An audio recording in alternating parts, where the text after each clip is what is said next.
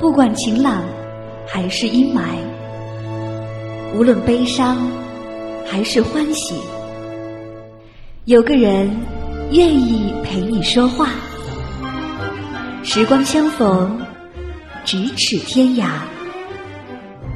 那些自由无用的灵魂，在音乐里互相抵达。这里是一弹一唱。新卓艺工作室，诚挚出品。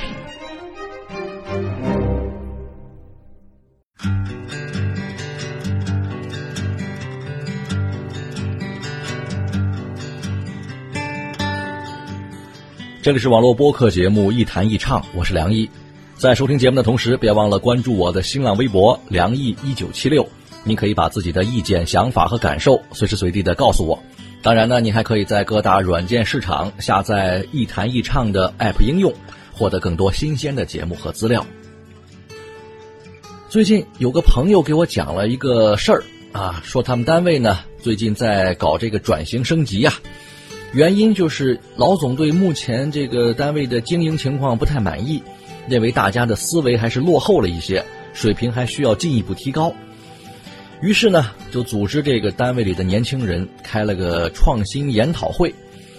中层领导、部门负责人啊，还有一些这个老同志啊，一律不参加，就是想听听年轻人的建议和想法。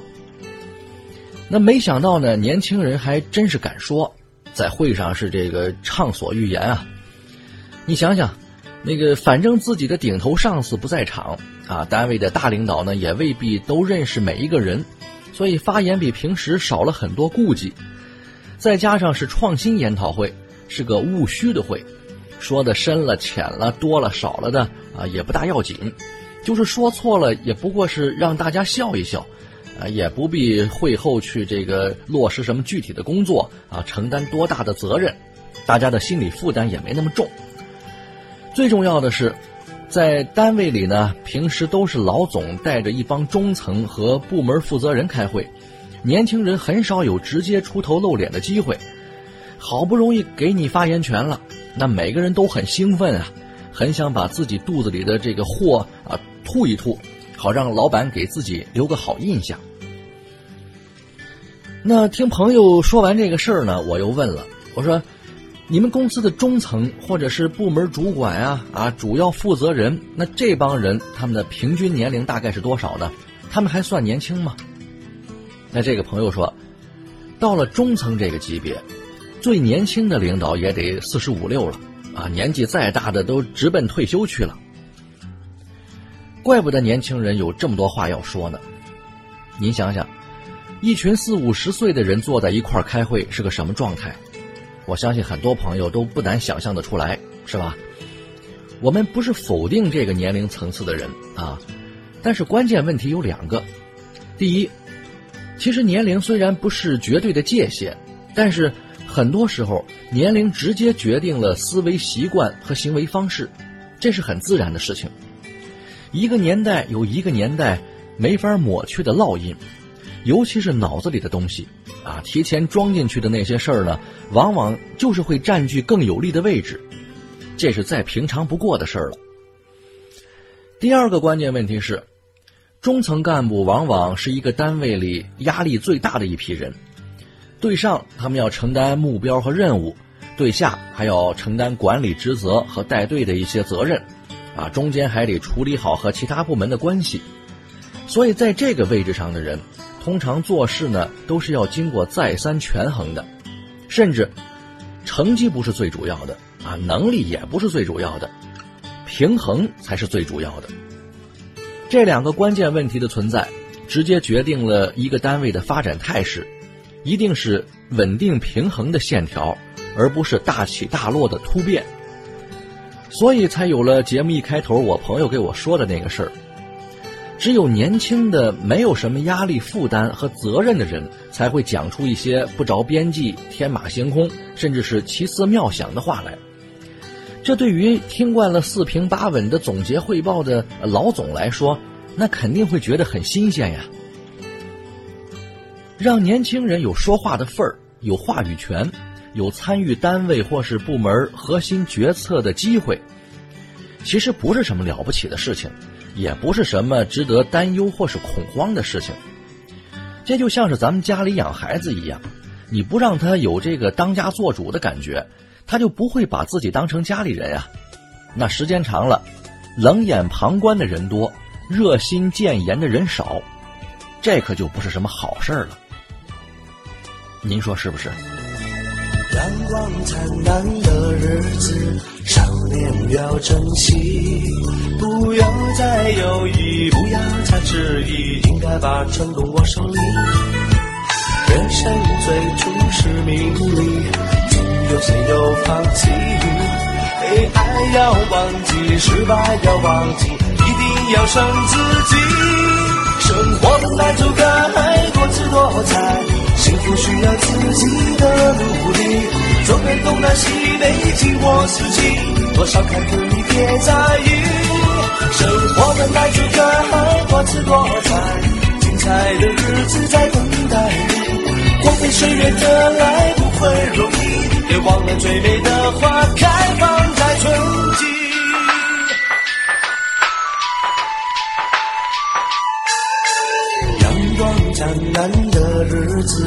少年要珍惜，不要再犹豫，不要再迟疑，应该把成功握手里。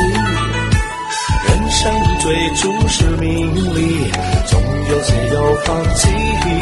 被爱要忘记，失败要忘记，一定要胜自己。生活本来就该多姿多彩，幸福需要自己的努力。走遍东南西北，经过四季，多少坎坷你别在意。生活本来就该多姿多彩，精彩的日子在等待你。光阴岁月的来不会容易，别忘了最美的花开放在春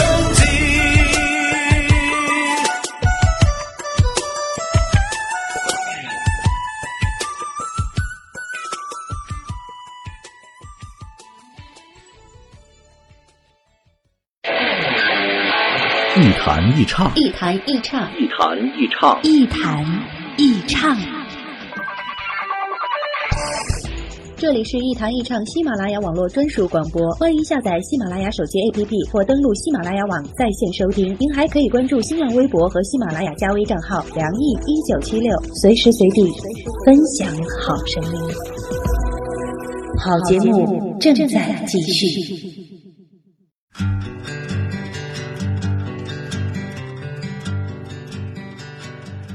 这里是网络播客节目《一弹一唱》，我是梁毅，欢迎各位继续收听。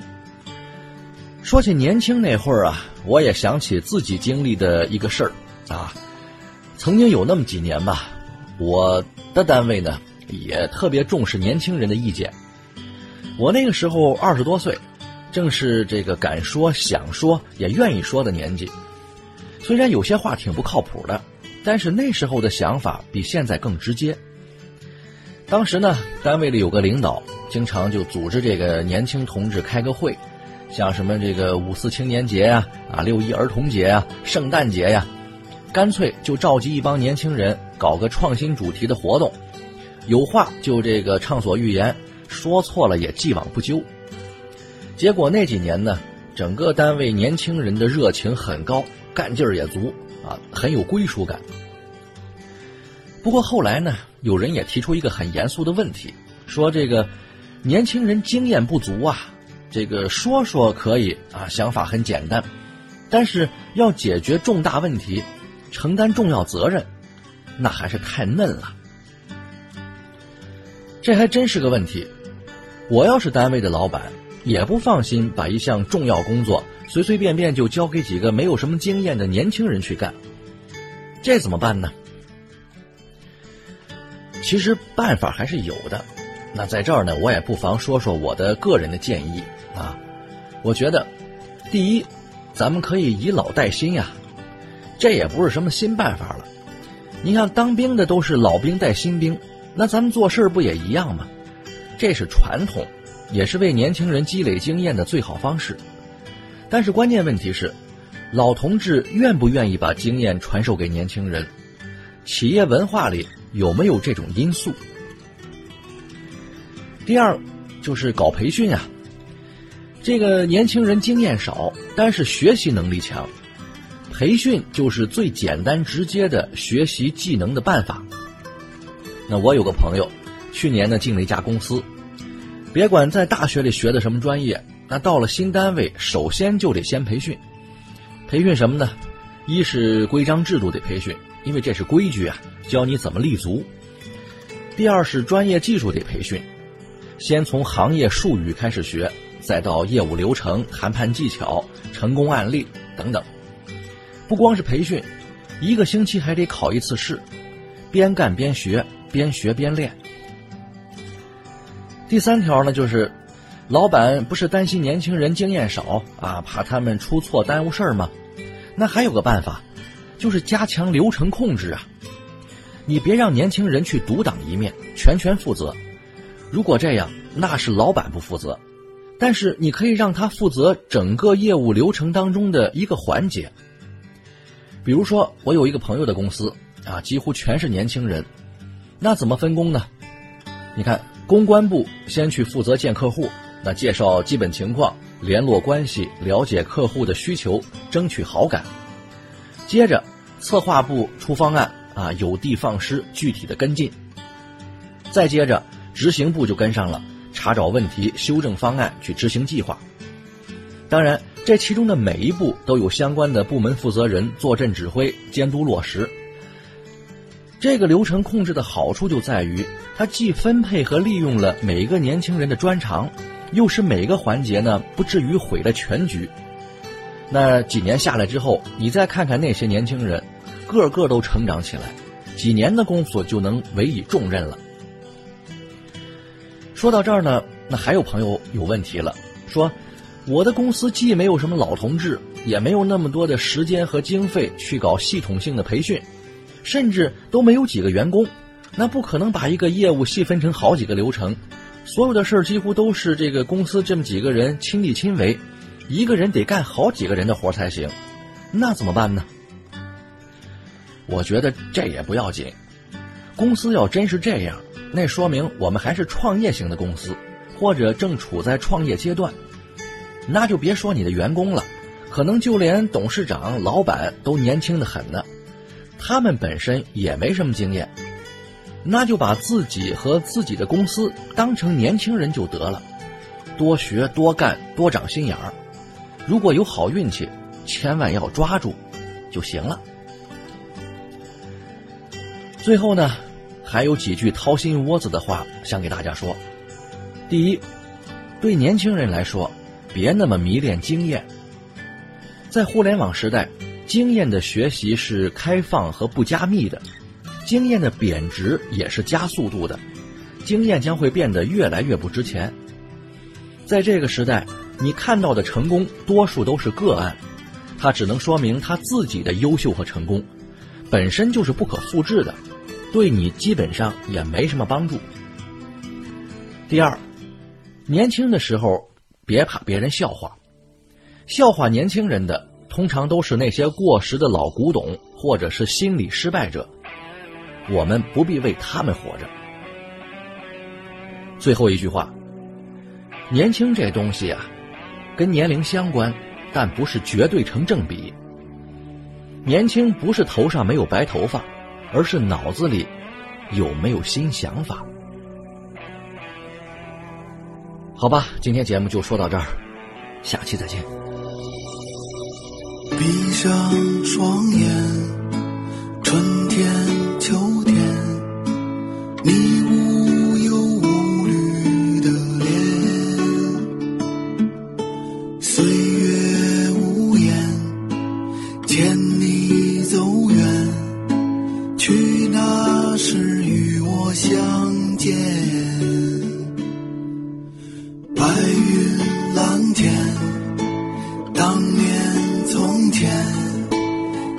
群喧嚣的少年，灰头土脸，只在天边，不问。这世间深浅。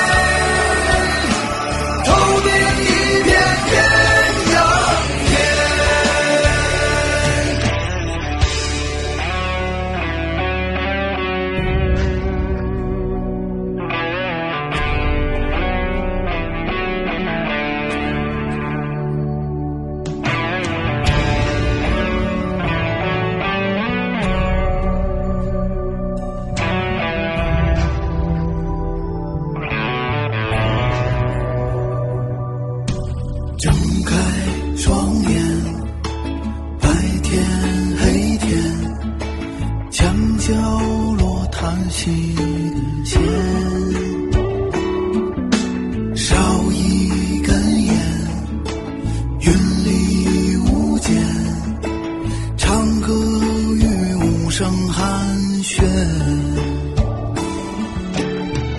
热情